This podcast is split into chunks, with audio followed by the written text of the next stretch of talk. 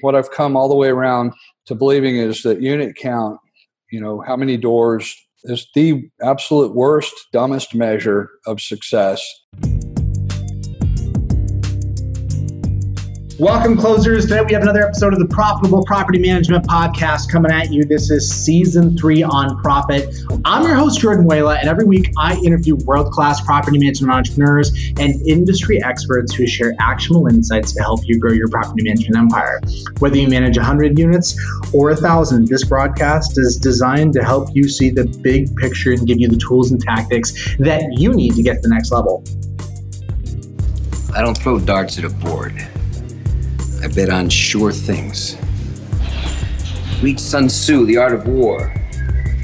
Every battle is won before it's ever fought. Think about it.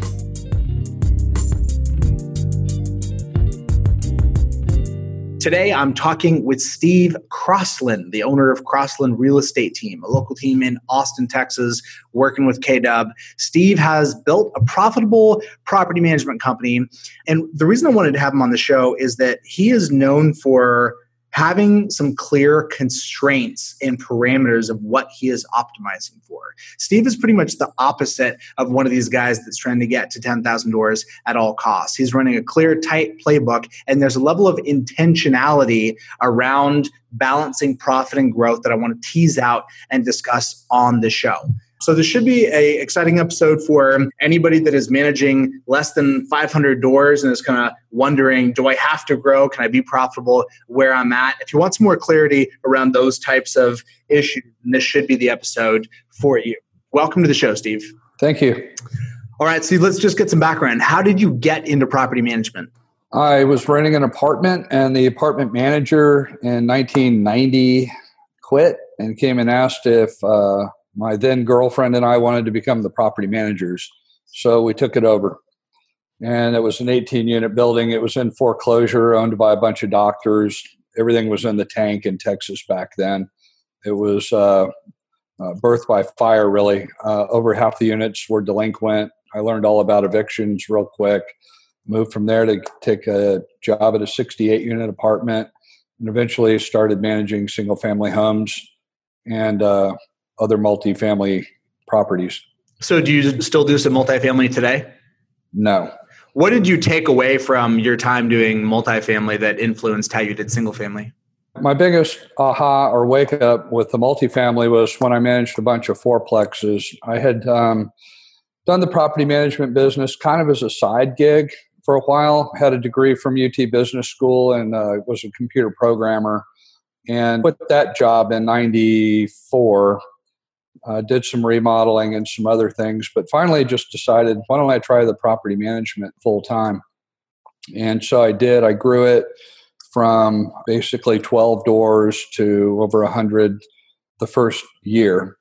A lot of the growth was multifamily, were fourplexes, eightplexes, duplexes, and eventually got up to about 240 doors and one day I just made a spreadsheet and started running the numbers on uh, which of these units are actually creating profit and which are not. And it was really clear to me. I don't remember the exact number, but I also matched, paired the income per unit with a what I called an effort score. And I just made that up. I just figured I, I work three times as hard per fourplex, eightplex unit as I do on a nice single family home. So I gave those an effort score of three and then mashed it all together with the numbers and lo and behold i'm spending 90 87 90% of my effort on properties that produce 17% of the gross income. And so i mailed out letters to all my fourplex owners that same day and fired 25 of them. So i chopped 100 doors. And it took a month or two for those to kind of shake out and i didn't even try to sell them or hand them off or anything. I just got rid of them and then I went down to like 135, 140, and suddenly I didn't have anything to do. All my work went away. No more evictions, no more police coming to the places. Uh, I got back over half my time, and I gave away hardly any of my income. So that was my big aha with multi. Now I only stick with single family, uh, except in a rare case, a one-off kind of thing. And to further qualify that, uh, I'm guessing that you're fairly discriminating in terms of the actual type of single family that you take on. Yeah, I like to say we take the Honda Accord of rental properties. The number one criteria I look for is will it attract a good quality tenant? If it won't attract a good quality tenant, and by that I mean somebody with good credit, verifiable income, they're going to be able to finish the lease, then I won't take the property. I have some good friends that take properties that don't fit that criteria and they make it work really well for them. But my niche is just to stick with the the bread and butter, peanut butter and jelly sandwich, your everyday rental house. They're not high end, they're not low end, they're kind of right in the middle. So, in terms of the overall kind of management philosophy, you talked about this analysis of basically a portfolio analysis, which is so critical, and it's amazing how that gets overlooked. But it is also understandable, at least in the sense that there's inertia, and the thought is that the more revenue, the better. It can pay more salaries. Revenue, it, it can feel like all dollars are created equal when you're trying to cover your expenses if you're not doing that analysis. When you did the analysis, you acted within one day, which is pretty quick to run a spreadsheet and then send out these letters you didn't even attempt a fee increase or anything like that. You just outright decided, okay, got it. So I have to assume then that what was broken for you there was not just the revenue per door equation, but it was primarily the the effort, the labor equation. Well, the primary thing that was broken was my mindset. I had joined NARPM early on. I was exposed to the messaging that we get at the conventions um, with the you know grow, grow, grow, you know what are you doing to grow your business? All these classes are about growing. And then you're uh, encountering people that manage hundreds or thousands of properties. I think at my first narpm convention in san antonio in 1996 i think at that time i probably had about 65 doors. And i felt like i felt like a small guy. It's just kind of weird. I, I mean I, there's ego involved. There's um, you feel like you're less than every time I'd add another fourplex or I'd add another duplex or another really, really crappy house, I didn't care what it was. I really felt good. And I felt like I was succeeding in growing my business. And it wasn't until I did the math later on the back end that I, I said, you know, that that's not really what I should be doing. So I fixed my mindset and I really just started looking at the bottom line, which is the net net dollar per door how do I increase my net dollar per door? How many of those doors do I need to create the income that gives me the lifestyle that I want and that will deliver me to my eventual financial finish line that I'm trying to get to?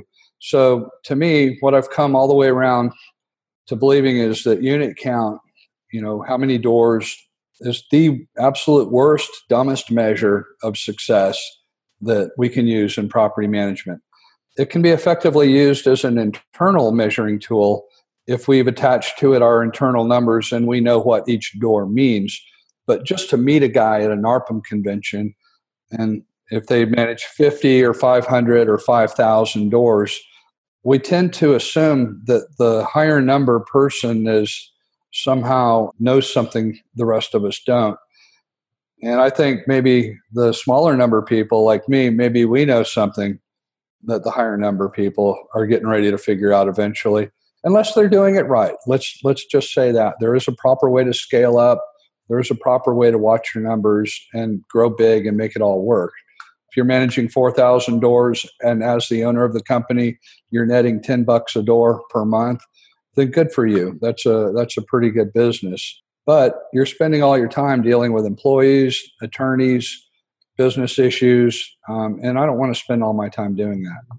All right. Well, so that was a mouthful, but I have to say, on the whole, on this point, Steve and I are in agreement. There's a lot that's wrapped up in that. He distilled it down to mindset, works for me. I think the mindset is the foundation of all good things that come to us in business. But what I would say is that the idea of using doors as a success metric is broken for a variety of goals. If you want to get to 10,000 doors, which really doors in that sense is a proxy for a, a, nut of wealth for wealth creation using doors blindly as a metric is still a horrible idea. If you want to be small and have a lifestyle business and be profitable, doors is going to be a weak metric. Profit ultimately is going to be the most effective mechanism for getting to wherever you want. If you want to go grow aggressively and you want to throw a bunch of money back into the business on sales marketing, it has to come from somewhere. There has to be margin to put it back into the business. So I'd say pretty categorically, depending for pretty much all all goals, unless your goal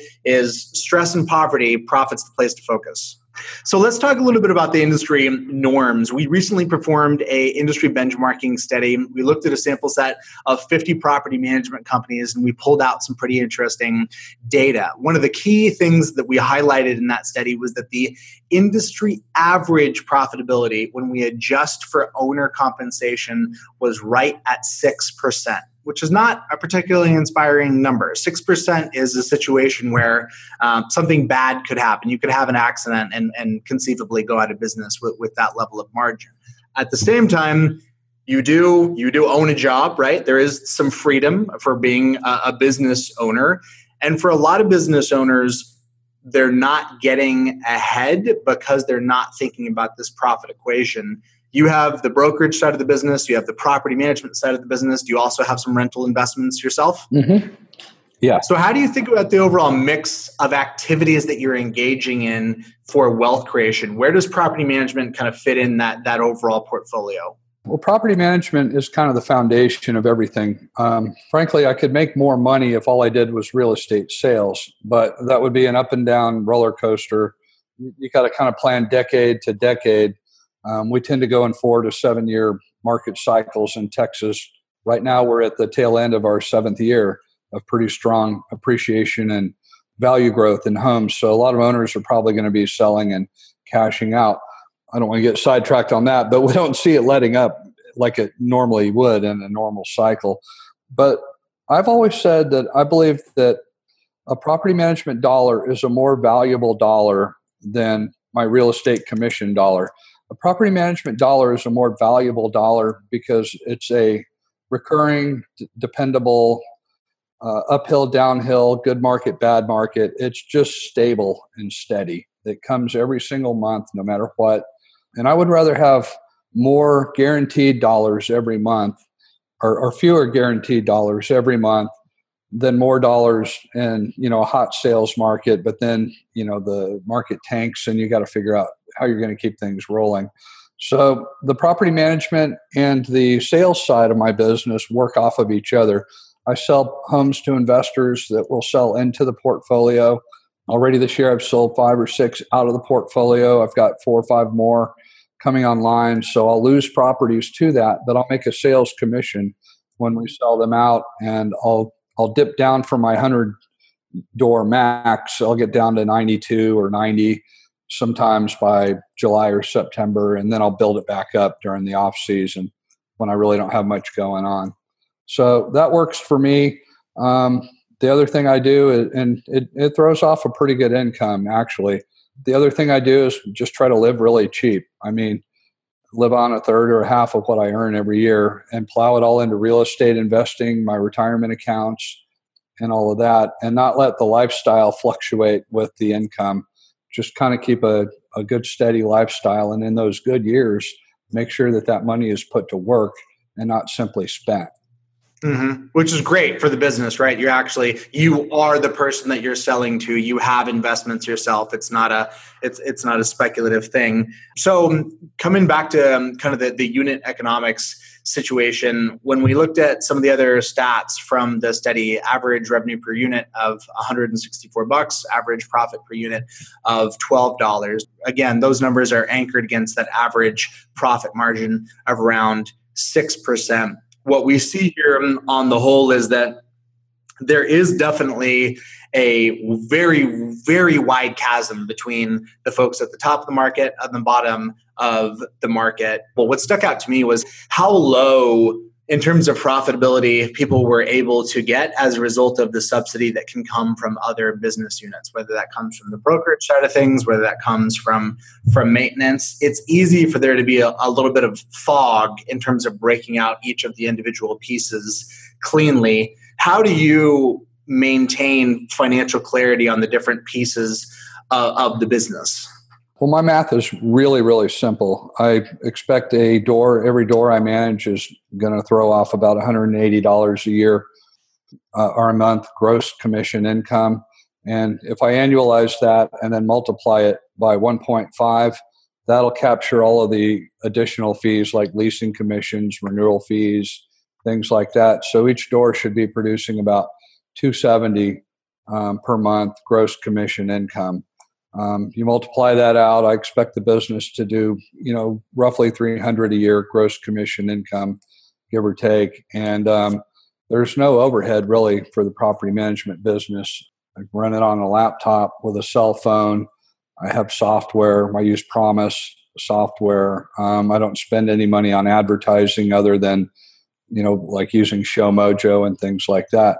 So what I call profit as a sole, you know, an owner operator may be different than what a big corporate entity calls profit.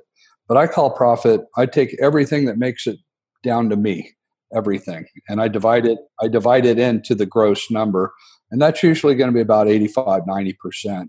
And it's low overhead. It's real easy to run. I don't have any employees. I probably work about a thousand hours a year on the property management business and that includes doing the sales listings and things like that. So when you run it small and tight, there's a lot of benefit that can be derived from owning a property management company.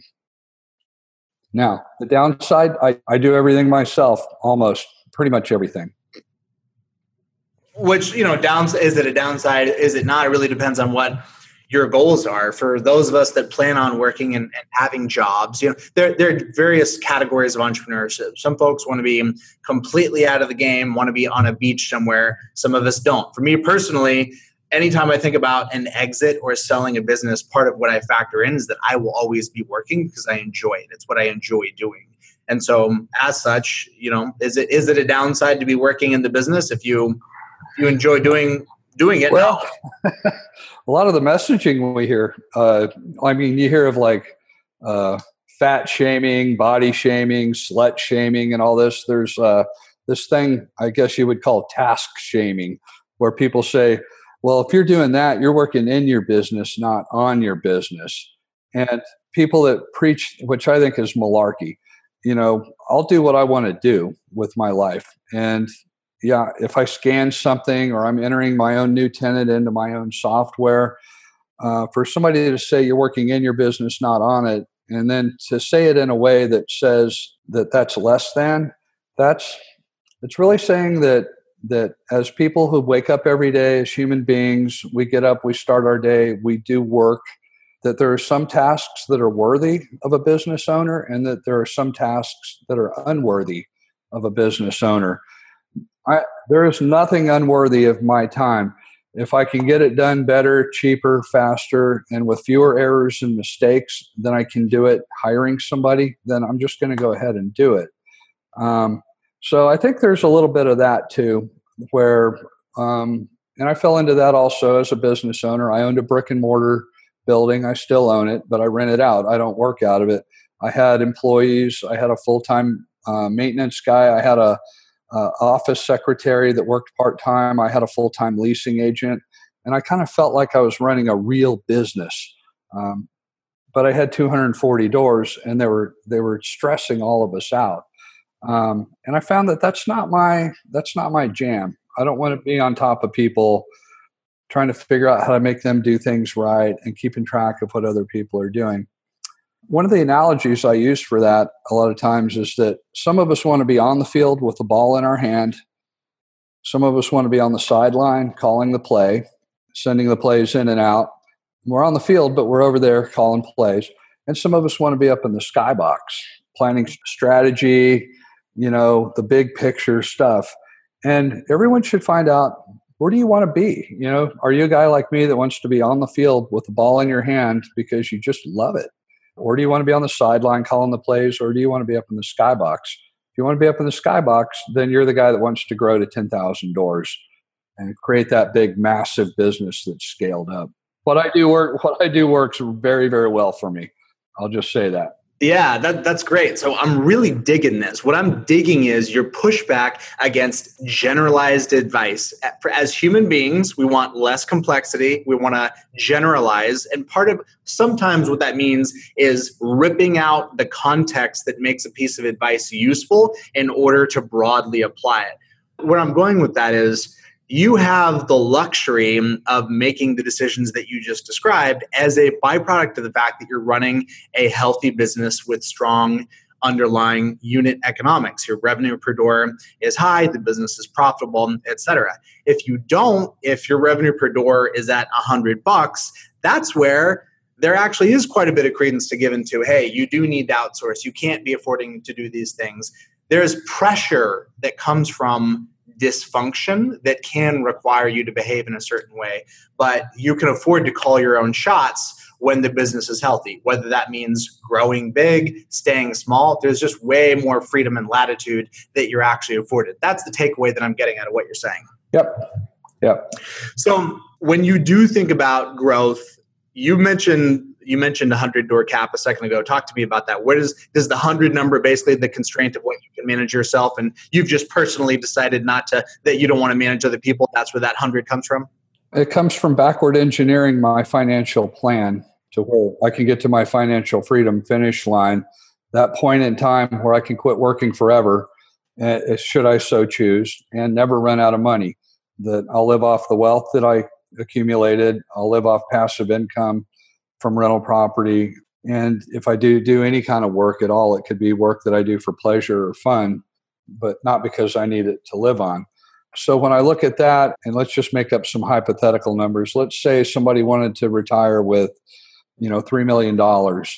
They could figure out how much money they have today, what year they want to retire with today's equivalent of $3 million, and they could figure out how many years they have to get there. And you can there's all kind of calculators online that you can go figure out like what how much do you need to grow your net worth every year or every month to get there to that finish line? I figured it out and then i figured out from that how much do i need to live on? How much extra do i need up and above what i need to live on so i can feed the wealth building? And 100 doors gets it done and then some. I mean it really does. So that's all I'm doing. I'm not on this planet to like own a business and be all, you know, have all my ego and my purpose and mission tied up in my business. I'm here to be the best dad I can be, to be the best friend that my friends can have. I'm here to serve my clients, to be the best property manager they can have, but that doesn't define me. And when I kind of think about what do I want an average day to look like, who do I want to be spending time with, what does a successful day look like for me? It doesn't really have anything to do with adding doors because I already know that the number I have gets me to where I ultimately want to be, and I don't have to focus on that or think about it. I'll add one other thing. It's really nice when you cap at 100. I only have to replace about 10 doors a year. That's less than one lead a month that I have to convert and do a new account. I turn away a lot of business. I send them to my I send them to my property manager friends I'll cherry pick them. If a really good one comes along and I'm maxed, I'll still figure out a way to get that one in um, because I know I'm going to lose a few later on. So there's there's a lot of benefits to only having a limited number, a hundred door portfolio that you run and operate yourself. I love it. So constraints is what keeps coming up, right? There are so many examples where um, constraints breed good things, regardless of whether or not the constraint was even the goal. The fact that it exists is a it's a forcing function. Parkinson's law would be an example of that, right? The work expands to fill the time assigned to it. You've chosen the hundred doors. And if every property management entrepreneur that was listening to this, if tomorrow you had to pare down to 100 doors, we're pretty sure that what would happen in the process, the sloughing off that would take place, would in many cases create a lot of wealth. We just did that for one of our clients was managing around 800 doors. We did a portfolio analysis. We looked at what were the bottom performers and I got to say it is a little odd to me. I would kind of gutturally intuit that this makes sense, but I don't see any direct correlation between the doors that are where you're basically the revenue per door is the lowest and them taking up the most time. I don't have any explanation for that. We do see that correlating, and those are the ones that get cut. And so your average numbers in terms of your profit per door goes up. And obviously, it's cutting out a huge amount of time. If anybody was to pare down to 100 doors, that act of the forcing function would require some really hard thinking. It doesn't mean that it's the right answer, that it's a thing to do, but constraints bring a lot of good things. Do you see the same thing that the doors where the revenue per door is lower tend to end up actually having a higher labor cost as well? There's anecdotal examples where it doesn't, but in general, what I think of when I think of lower end doors, I'm I'm thinking back into the 90s and early 2000s when I had mine. There were um, I had some Section 8 property. You've got your very cheapest, lowest end affordable housing that the city has. So you're attracting people that are living paycheck to paycheck. They don't always communicate real well, and you can't design your business to run with the homogeneity that I can't. I have a homogenous set of houses that attract a homogenous set of tenants. We have one system, one way of doing it for everybody. There's no exception handling, there's no special anything that has to happen. And when you can do that and run everything exactly the same way for everybody, then it just cuts out a lot of the effort. I don't have any proof or evidence that the lower value doors require more effort, but it just seems that they probably do when you have people that are going to be more exposed to financial hardship than you know my tenant working at Dell Computer or over at Freescale, and they're on a you know six figure salary job. They don't pay their rent late. They know how to go online and put on a repair request. They know how to communicate when the repairman calls. Everybody just kind of knows how to get done whatever needs to get done. And that just takes all the work off of me I don't have to help them figure it out. I don't have to be on the phone. I don't have to get a translator. I don't have to do anything different for anybody. Yeah, yeah, totally makes sense. So let's talk about some of the permutations or, or how we might be able to stretch this metaphor of what your business looks like for other entrepreneurs. Obviously, this this isn't going to apply for somebody that's trying to get to 10,000 doors. But for that person right now that's managing two, 300 doors, you mentioned that you're managing 100 doors half time, it's high margin. So therefore, theoretically, you could manage 200 doors full time, correct? I could probably do two or 300 um, if I leveraged up the virtual assistant and hired a full time leasing agent. I already have my maintenance outsourced to my main vendor, and he's the first responder on most of my calls. And we have software set up to handle all that. So actually, I'm talking with somebody right now to help document what I do because it's all in my head so that I can uh, document a lot of those systems and start handing off more tasks to the virtual assistant, have it more documented because I'm 55. And so now I'm thinking, okay, I'm over the hill. I'm kind of on cruise control here. I'm at cruising altitude. But what if something happened to me? Am I still going to be doing this in 10 years? Um, probably not. So now I'm kind of thinking at this stage of the end game, how can I make the business as automated and uh, operational without me as possible. That's just my latest thing that I've been thinking of. I've got a long time to work on it, but that's where I'm heading with it.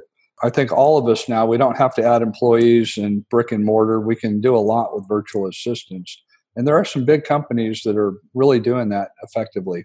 So, having honed this idea of being profitable small and put a lot of thought into it, you think that you could double the size of your portfolio, get to 200 doors without any additional full time employees. Is that what I'm hearing you say?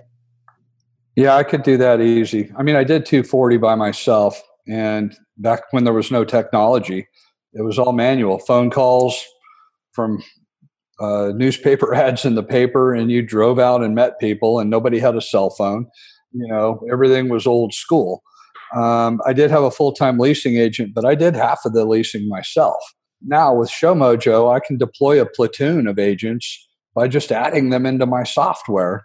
And I could cover any amount of showings that I need to without having to hire an agent at all. I just pay them commissions.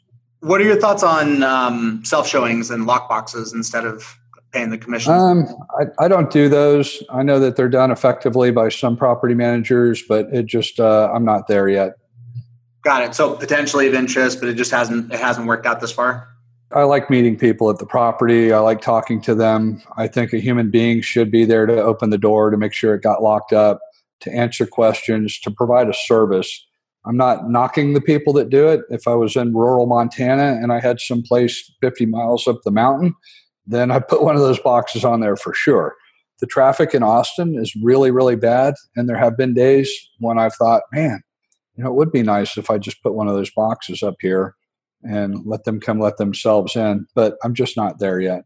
When we talk about the kind of labor efficiency that you're getting right now, I want to hear more about what you don't do. I want to hear more about scope of services. You, you're apparently operating pretty efficiently. The number one plague of profitability in this industry is the phrase, we're staffed for growth, which is another way of saying making money is not a priority for us. That, that's another way of saying the same thing.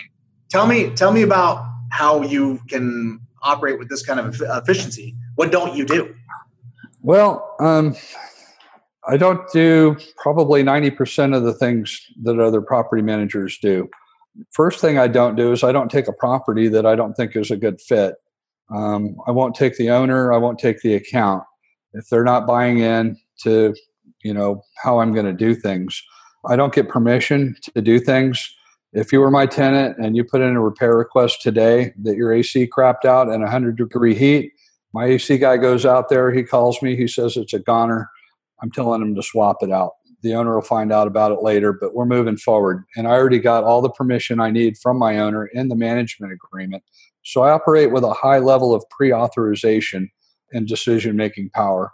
I rarely talk to an owner, very rarely. I communicate to them th- through a note on the monthly statement if something's needed, or I'll call them and talk to them if I have a kind of a one off thing going on that I need to talk to them about. So the main thing I don't do then is over communicate with my clients. I don't over communicate with my tenants. We just keep everything bare bones and and run it really really lean. Love it. Okay. So the pushback then is that maybe that approach is going to be harder to scale if you are trying to get to 500 doors all the scrubbing that you're doing to qualify owners and properties right like some of these things do pretty directly uh, push back against a high growth premise. Is that fair to say?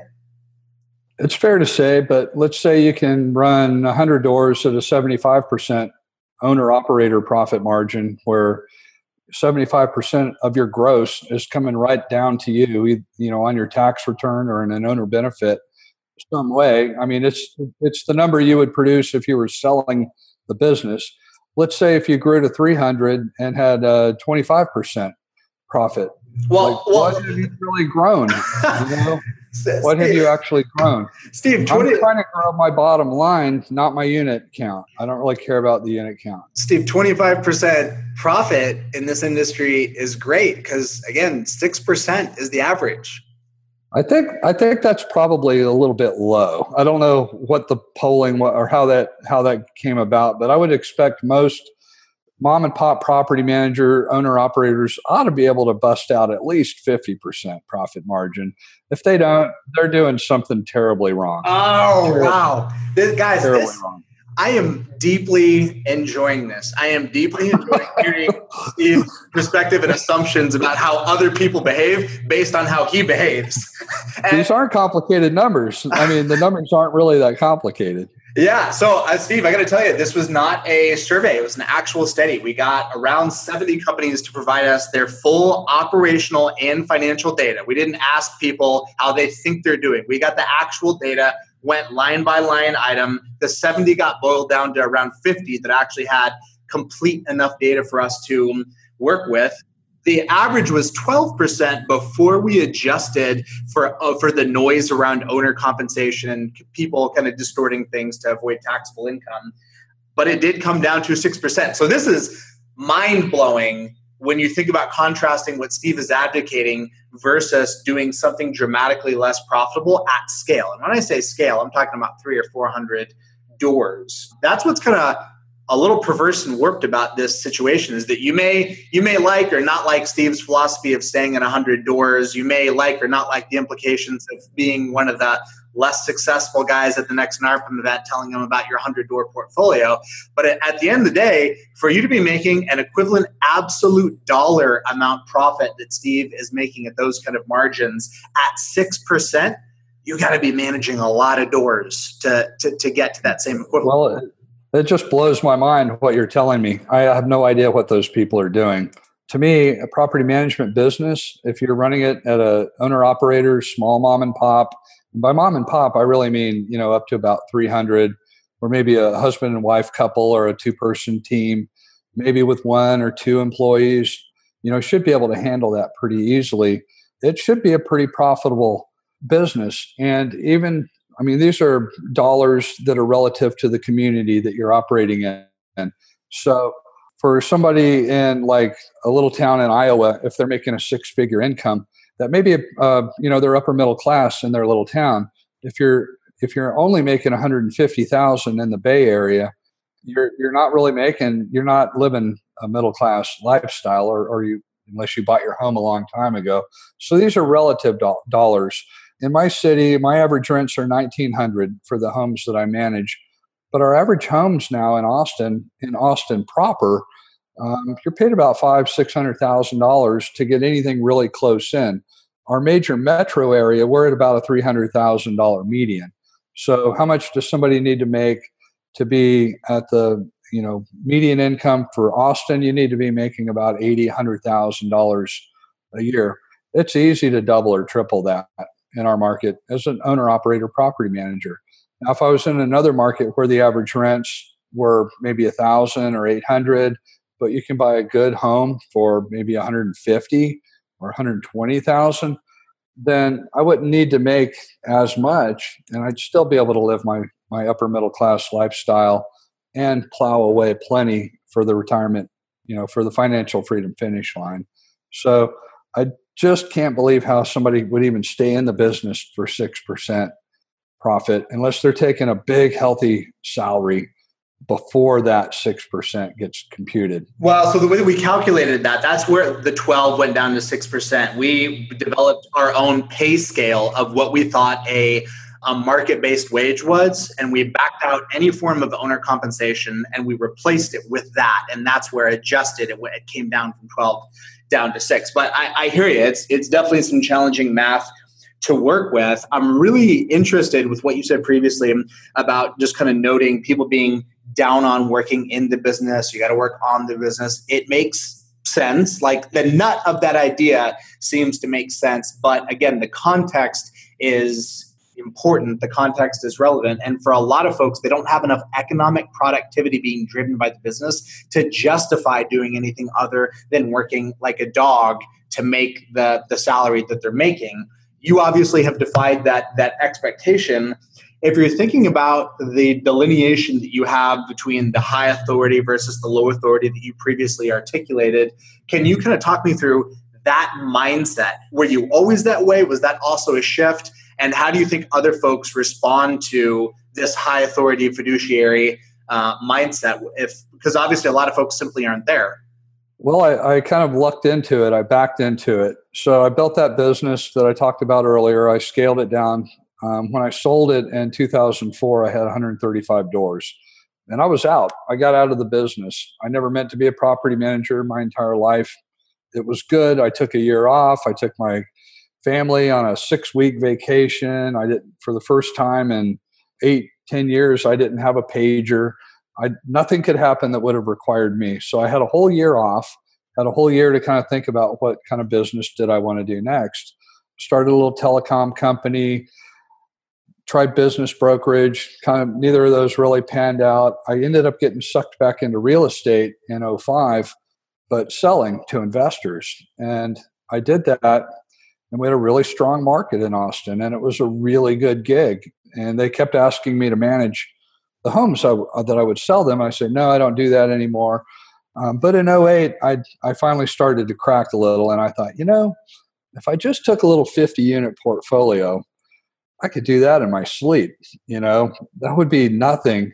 And so the first investor, I said, okay, I'll do it, but you have to give me 100% authority. It's I'm making all the decisions. I'm not going to call you for permission. He goes, no, that's what I want.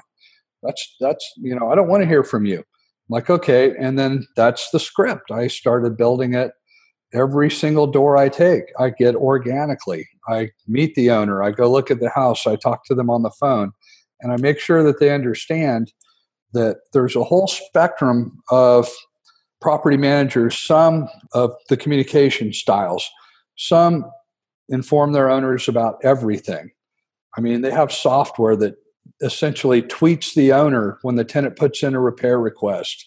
It dings the owner when they send a repair guy. It dings the owner again. They hire these outsourced companies to call the owner and get permission to spend $200 or whatever. I don't do any of that. I tell the owner from the front end if you hire me, I'm making all the decisions. You're giving me permission up front to handle the property. You trust me. I'm never going to pester you with anything. If it's something big and important, I'll let you know what I did and why I did it.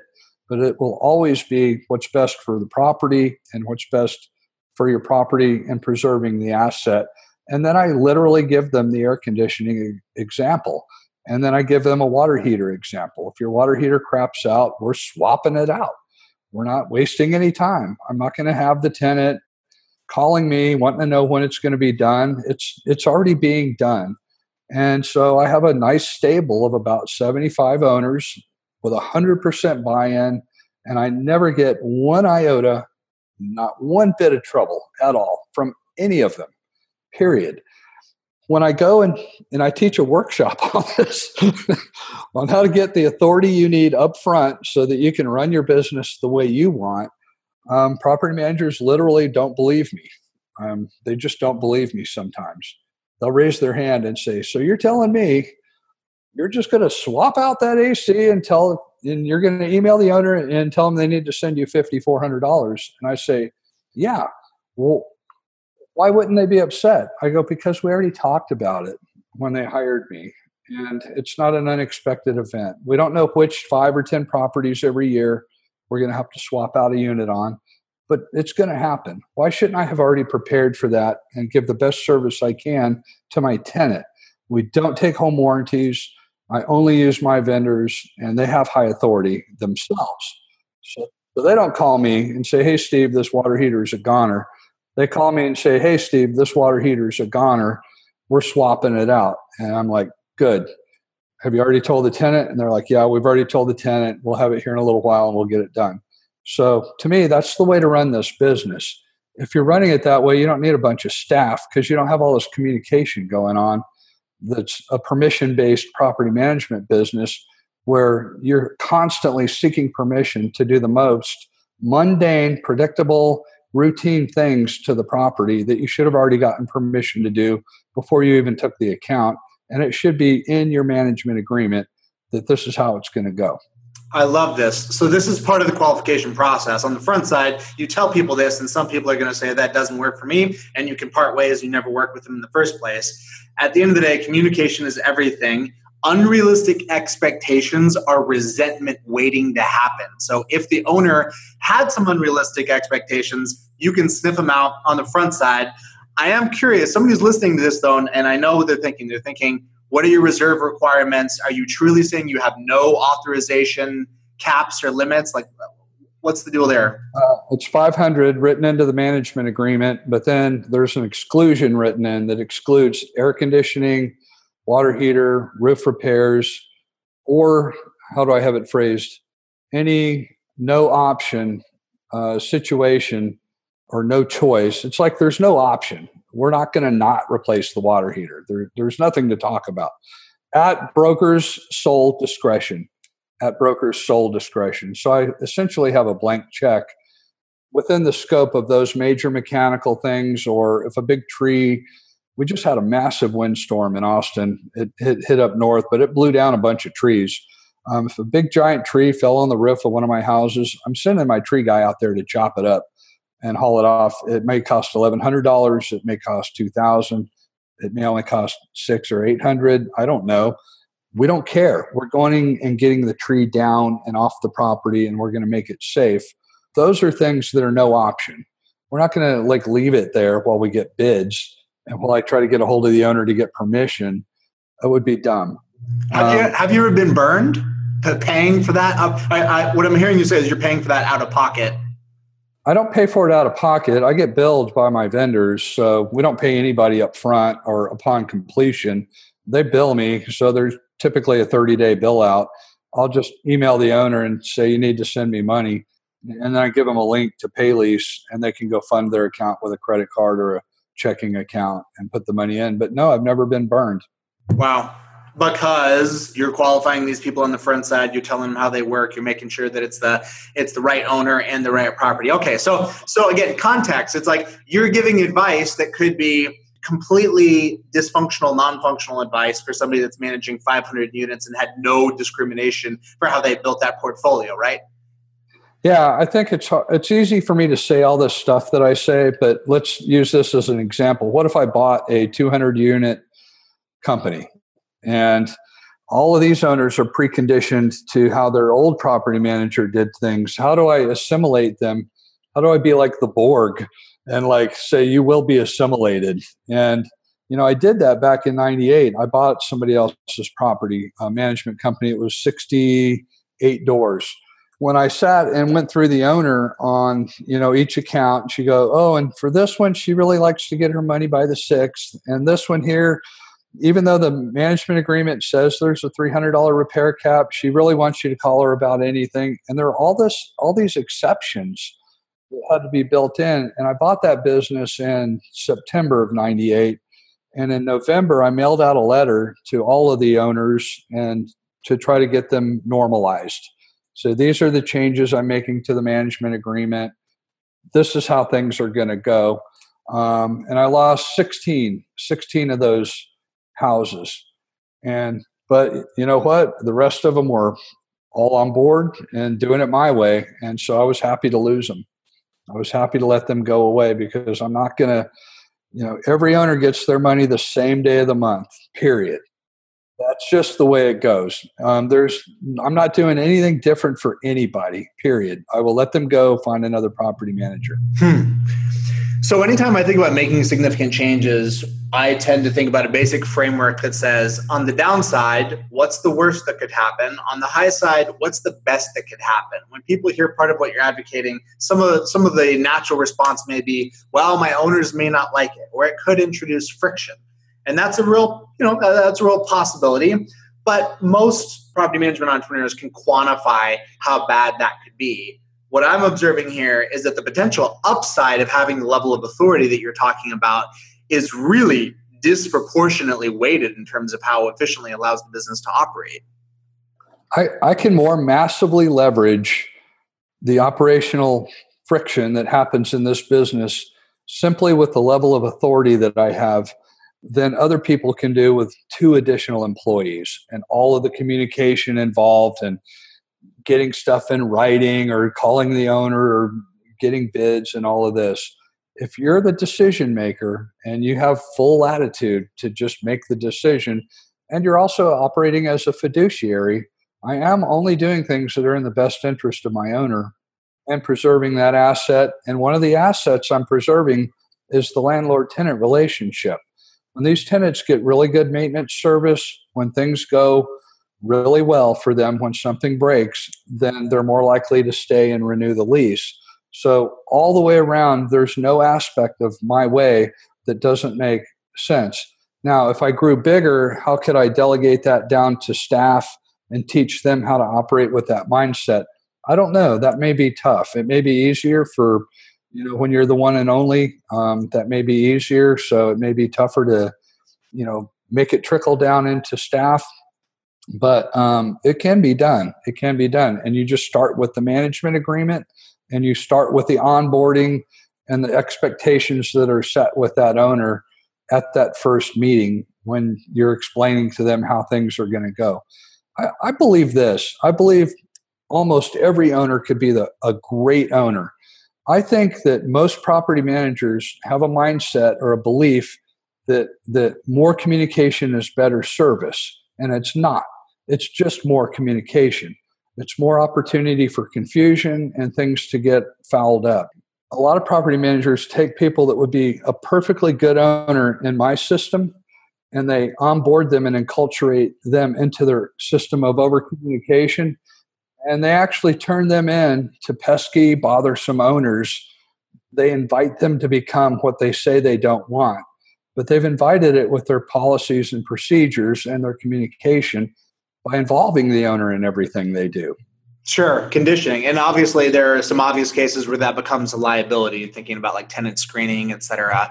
There are obviously some some obvious bright lines that have to be put in place. I like the way that you put that.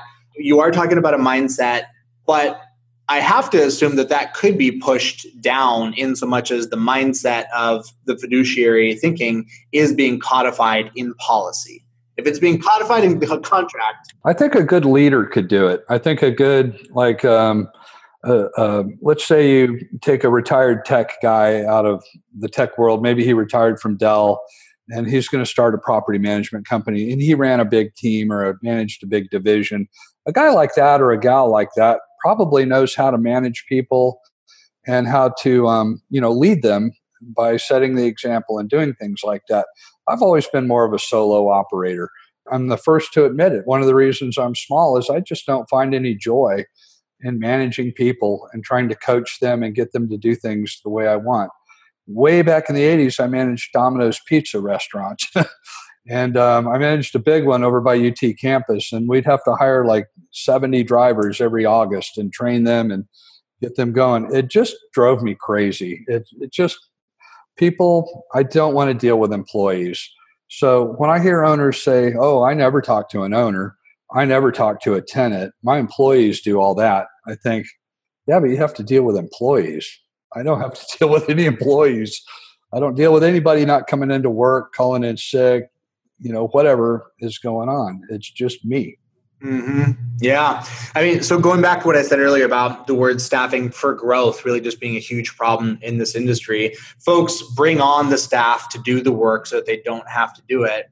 And then the idea is that it all balances out because once we've done that, I'll work on growth. The problem is that most property managers, very few property managers, have really cultivated the skill of sales marketing. It's a separate skill set. It's not the same thing as, as property management. It's not somewhat similar. It's its own dis- distinct skill set. And if your goal is to aggressively, let's say you want to get to a thousand doors within four or five years, that's something you're going to have to operationalize in the same way that you've operationalized all aspects of property management. So if you're not willing or you haven't demonstrated the capacity to operationalize sales and marketing in that regard, but so basically, you're making a bet. You're hiring the staff that's introducing that labor cost, eating your profit margin on the bet that you can grow into it.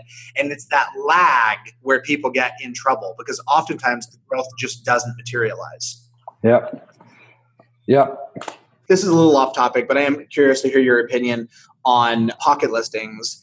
So basically, with the churn, I would say that globally, we're seeing a trend of churn being higher because of a strong sales market. A lot of non investor accident landlords that wanted to get out, they're wanting to flip their properties. So that overall unit churn translates to revenue churn, but you can plug the leak by passing those sales onto the brokerage side of the business. Even better if you can take that property and sell it from one owner to another owner do you have any experience with that? Do you have any opinion on dual agency and, and that whole thing? Um, well, I don't try to double side any of my sales listings. And really, because of the, and, and there's a little bit of fuzzy gray area between what is really property management income and what is sales team income. My profit on the sales team is not nearly as high as the property management because I have two sales agents that do all the buyer listings and I give them a 75% cut. So I'm only getting 25% of the buyer sales, but I don't ever have to go drive a buyer around or do anything. I have two agents to do that. On the listings, I take those myself. But if you were my seller and we were putting a mar- property on the market in Austin, Texas, there'd be no rational reason not to give it full MLS exposure. I just put a listing up uh, Sunday. We had multiple offers. It went under contract today. I just put another one in today in our MLS as a coming soon. That one I'll have live Friday. We price it, we stage it, we photograph it, we do everything with the intention of drawing multiple offers from the full full market that's out there. It wouldn't in this kind of market today, it wouldn't be it, it wouldn't be right of me to say to an owner, "Hey, uh, oh, you want to sell your house? I have another one of my owners who would buy it from you. Here's what it's worth. You should sell it." Because a lot of times they're selling it five, ten percent over market value, with the exposure to the to the full market and the multiple offers that come in. If we were in a balanced market where it's neither the sellers or the buyers with the upper hand, I wouldn't have such a problem doing that. But in this kind of market, we don't know what the house is worth. We have to let the market determine what it's worth. This is another profit center within the property management business is sales. So one of my property owners, because I have a good one-to-one relationship with her, um, they got a new job out in California, hired me to sell not the home that I managed, but their home that they lived in. This is a six hundred thousand dollar home, which is you know kind of on the upper for our market. That would be low in California. They're having to buy a dump for a million bucks out in California. They're so sad. I mean, this is a really really nice six hundred thousand dollar house. Well, they hired me to sell it, and I sold it. Well, that's an eighteen thousand dollar commission that all of it goes to my bottom line. It's not any harder to sell a house than it is to lease a house. In fact, it's more work and more liability to lease a house than it is to sell it. Is that commission income? Is that it, it ties directly back to the property management company because it's an existing property management client, or does it go onto my sales team side? When we sell to an investor who contacted us because they were looking for a property manager, but they haven't purchased a home yet. Um, and then we sell them one and we sell it into our portfolio. I think that's income from the property management business. We could split it out and kind of calculate it and call it a referral or do something like that. But there is a synergy between these two operations that I think a lot of people are not capitalizing on. They'll run a maintenance company, 100 doors isn't enough to do that, or they'll have other profit centers within their business but for me, the sales operation is one of the biggest, best things to marry on to a property management company if you can do it effectively and provide really good service to your owners. It's a one plus one equals three. It's a needed service, right? It's not a stretch. This is something that these people absolutely need. Somebody is going to do it. Might as well be you. Would we look at calculating lifetime values for our client? this is something that we're looking at factoring in is basically you can know in advance what percentage of your properties are going to what percentage of your churn rate are properties that you will actually capture on the sales side? And i think that i think there is a very strong argument for that being factored into the overall customer lifetime value. We're, we're capturing pretty much all of them i mean all of my owners i won't say all but essentially every one of them let me list the property. They already know me. They already trust me. They already see that we're not just a property management company, we're a full service company. We're affiliated with Keller Williams. So I fly the KW banner when we're doing sales and on the leasing. And then the property management is just a separate brokerage. But we're kind of one unit, but two companies within that. The average sale, I was figuring this out earlier, it used to be a lot higher. The average sales commission is equal to about three or four months or three or four years of the gross property management commission. So when I close on a home that I've sold out of the portfolio, I'm taking away from the closing table three and a half, four months of the future income that that property would have brought in to me had it stayed in the portfolio as a management property. But it's super easy to replace, and it just kind of turbocharges the annual total gross when you add property management and the sales all together that big top number that you end up with in QuickBooks is pretty sweet. So what I sell, and it's like asking, would you give away this property for four years, three and a half, four years worth of management fee income? Some managers would, some wouldn't. It used to be five or six years of income, but the ratios have the sales to rent value ratios have gotten out of whack in our market. Right. Yeah. And really, depending on the health of your business and how much revenue you're extracting on the management side also helps you kind of factor in that equation. I am curious. I have a couple of clients that are that work in the Keller Williams network. Any opinions or take on where Keller Williams is moving? Obviously, there were some big announcements that came out within the last couple months. Do you think they're, they're really going to make an, an honest and significant dent in the property management universe? No. There I don't think so. they don't even let managers manage property. I mean, I do it because I'm a broker and I have a completely separate corporate entity, but Keller Williams is very risk averse. Their compliance structure is very strong. The training is very strong. I love the people. The technology is weak. And that's just proven by the fact that the in house technology that's given to agents for free, uh, the adoption rate is very, very low. Most, none of the big high producing teams, none of the high producing solo agents are going out and doing all that production with the in house tools that are given to them. They're going out and using third party software and technology to do it. But I love the people, I love the brand. Um, I love the training. Uh, Gary Keller's book, The Millionaire Real Estate Agent, is like a Bible to me. Everyone should read that book, even if you own a pest control company or any kind of small business at all. The Red um, Book. It, says right in there, you know, they have the seven levels, but not everybody's going to want to grow to that seventh level. Some people are happy at one or two, and that's somebody like me. I'm really, really happy with the income I can generate on a small closely held, really tightly run ship.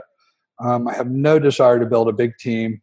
I saw those in 2008 when our market came down, and you had these agents that had 10, 20 buyer agents, a separate office, all this overhead, and it all just came crashing down because they weren't built to survive a dip.